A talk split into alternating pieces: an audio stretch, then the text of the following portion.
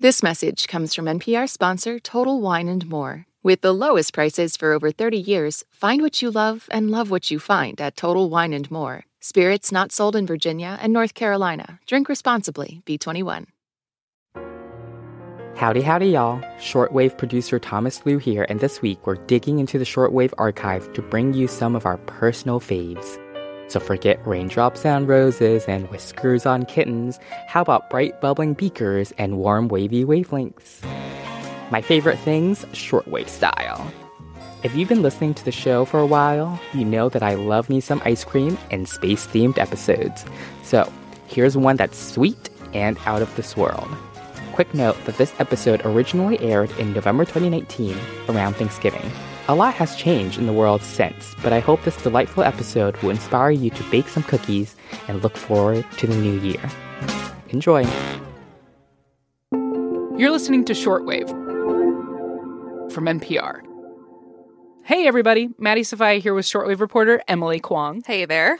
So, we know a lot of you are prepping for Thanksgiving, Brining the turkey, mashing them potatoes. making last minute trips to the grocery store, but six people in the human race got their food delivered weeks ago from a very long distance. Three, two, one. On November 2nd, NASA and Northrop Grumman launched a resupply mission to the International Space Station. There are six astronauts aboard now. Two of them, Jessica Meir and Christina Koch, The astronauts we interviewed from space on Shortwave. those same ones. On November 4th, Jessica and Christina caught this cargo using the station's robotic arm. The robotic arm is now in motion, And inside were all kinds of goodies for the astronauts and Cygnus capture has been confirmed. vests to protect from radiation, equipment for spacewalks, and the last shipment of food for their Thanksgiving dinner, staged weeks in advance by this guy.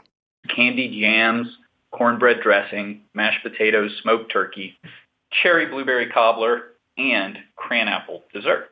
Dang, that's pretty good. For space? Yeah. I know. That's Ryan Dowdy, food system manager for the International Space Station. But there was something else tucked into this rocket propelled care package, something the International Space Station has never seen before a zero G oven and cookie dough. You're talking a space oven? I am, Maddie Sofia. The hope is that after 50 plus years of space travel, this crew could be the very first to bake a cookie on the International Space Station. So, today in the show, a quick history of astronaut food. And we talk about the science of baking cookies in space.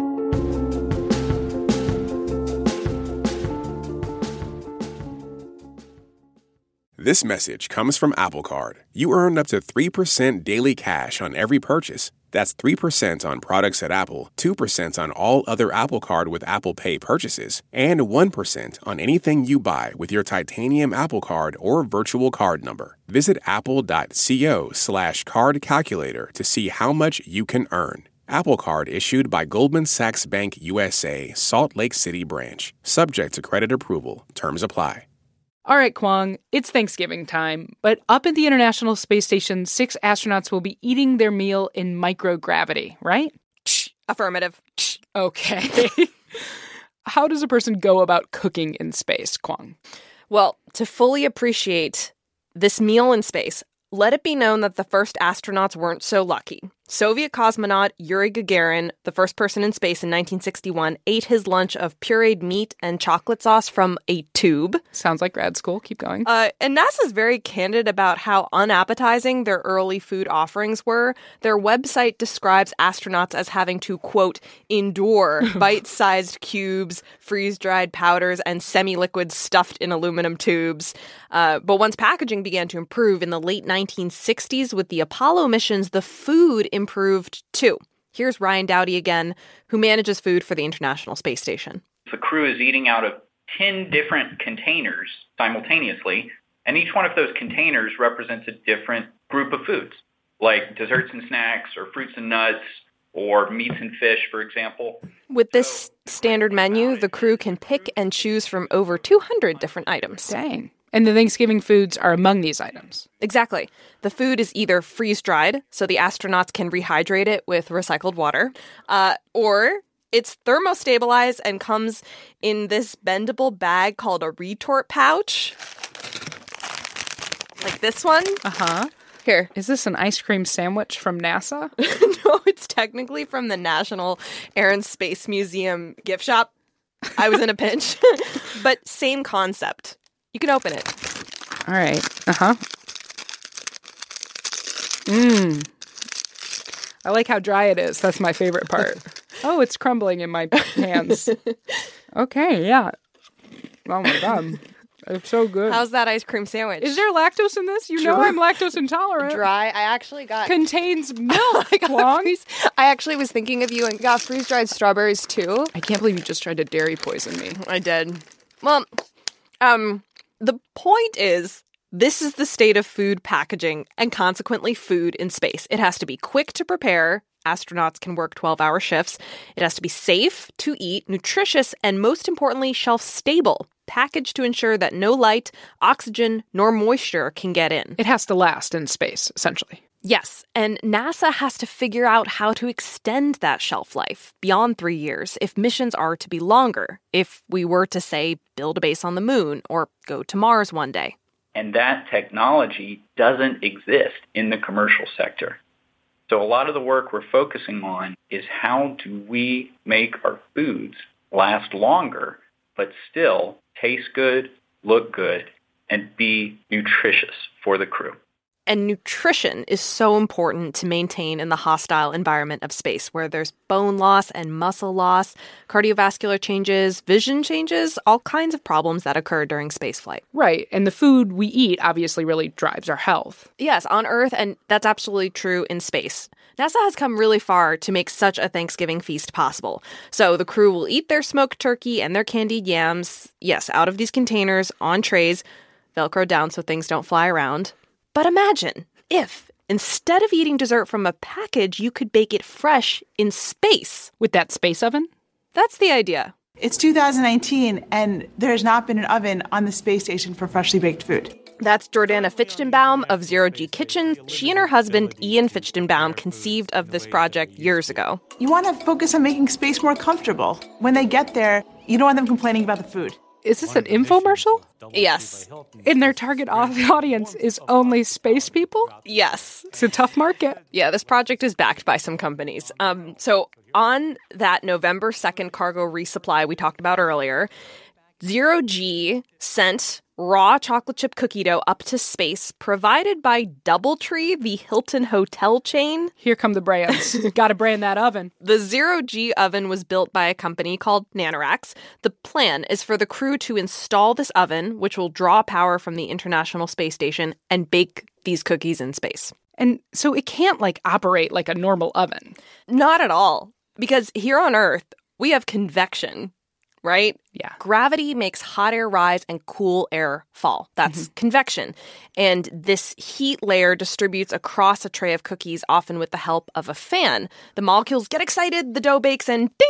Fresh cookies. Thank you, gravity, for cookies. And the cookies stay in place because of that gravity on the tray, which is not the case in space. So, payloads manager Mary Murphy and her colleagues at Nanoracks had two problems to solve. How do we cook these cookies without convection? And how do we get the cookies to stay put? there was definitely a lot of cookie eating involved in the process of figuring it out. I bet there was, um, you know? I bet there was. For science. So, how did they figure it out? How did they make the oven?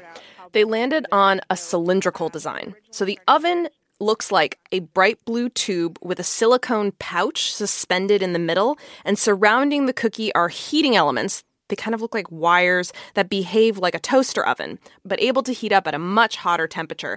As they warm, the heat is transferred through thermal conduction to the middle, where the cookie is suspended in the pouch. So all this hot air is moving to the center. all of that air is essentially touching itself and touching each other and touching the cookie and all of that together is kind of just slowly coming together into that environment at the center of the oven. I'm sorry, did she say cookie as in single cookie at a time? Yes. This will not be a tray of cookies, wafting melted chocolate throughout the space station, I'm afraid. Nanoracks sent up five cookie dough samples. The first one will be baked at 163 degrees Celsius, so 325 degrees Fahrenheit, for 18 minutes, photographed, analyzed. Mary wants data. There's a lot of questions about how fully baked it will be, uh, how evenly baked it will be, um, and even what shape the cookies will be. And then they'll modify the bake time and temperature accordingly for the other four cookies. And obviously, we want to make sure that the crew is safe too. Uh, so we don't want them to eat a cookie that we're not sure if it's fully baked. Hold up. They're not actually allowed to eat the cookie? Not a crumb. A better depiction of science w- has never been painted. but we did, however, send the crew um, some pre-baked cookies. so hopefully they will happily eat those instead of the ones that we need for science. it's an experiment Okay. with cookies. so nobody's eating fresh baked cookies in space. No. Doubletree is getting a whole lot of publicity for this. It's true. Why are we going through all the trouble of baking a cookie in space? You with the good questions. All right, this is a project conceived of by these three companies coming together, but the cookie does offer an opportunity in food development to test out this oven, which could lead to other baking experiments and innovations in food preparation. You know, astronauts have been experimenting with fresh veggies on space stations, growing lettuce for a few years now. Hmm. And when it comes to cookies, you have to remember that any variety, after all these months, far, far away from a home kitchen, any variety is a good mood booster for the crew. anytime you can do things like grow crops and eat some lettuce, even if it's not much, and psychologically, that's very important. This is Scott Smith. He leads the nutritional biochemistry lab at the Johnson Space Center. He's been at NASA for 27 years, so knows a thing or two about how space travel affects the human body and the symbolic significance of food. Um, cookies provide a little more substance than a piece of lettuce does, but again, from a psychological point of view, I'm guessing that would make people happy. Delightful.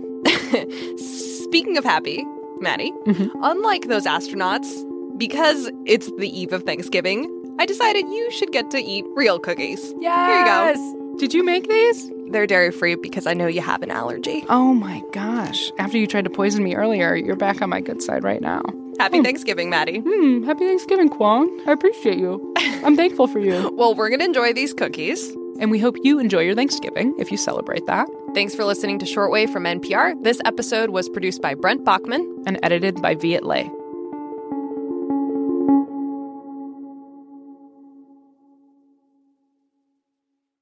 This message comes from NPR sponsor ShipBob. E commerce logistics making you question why you started your business? Time to outsource fulfillment to the experts over at ShipBob. Get a free quote at shipbob.com. ShipBob. If you're looking for a new way to support this show and public media, please consider signing up for the NPR Plus podcast bundle. NPR Plus listeners get to unlock sponsor-free listening and bonus episodes from NPR shows like this one. You can find out more at plus.npr.org.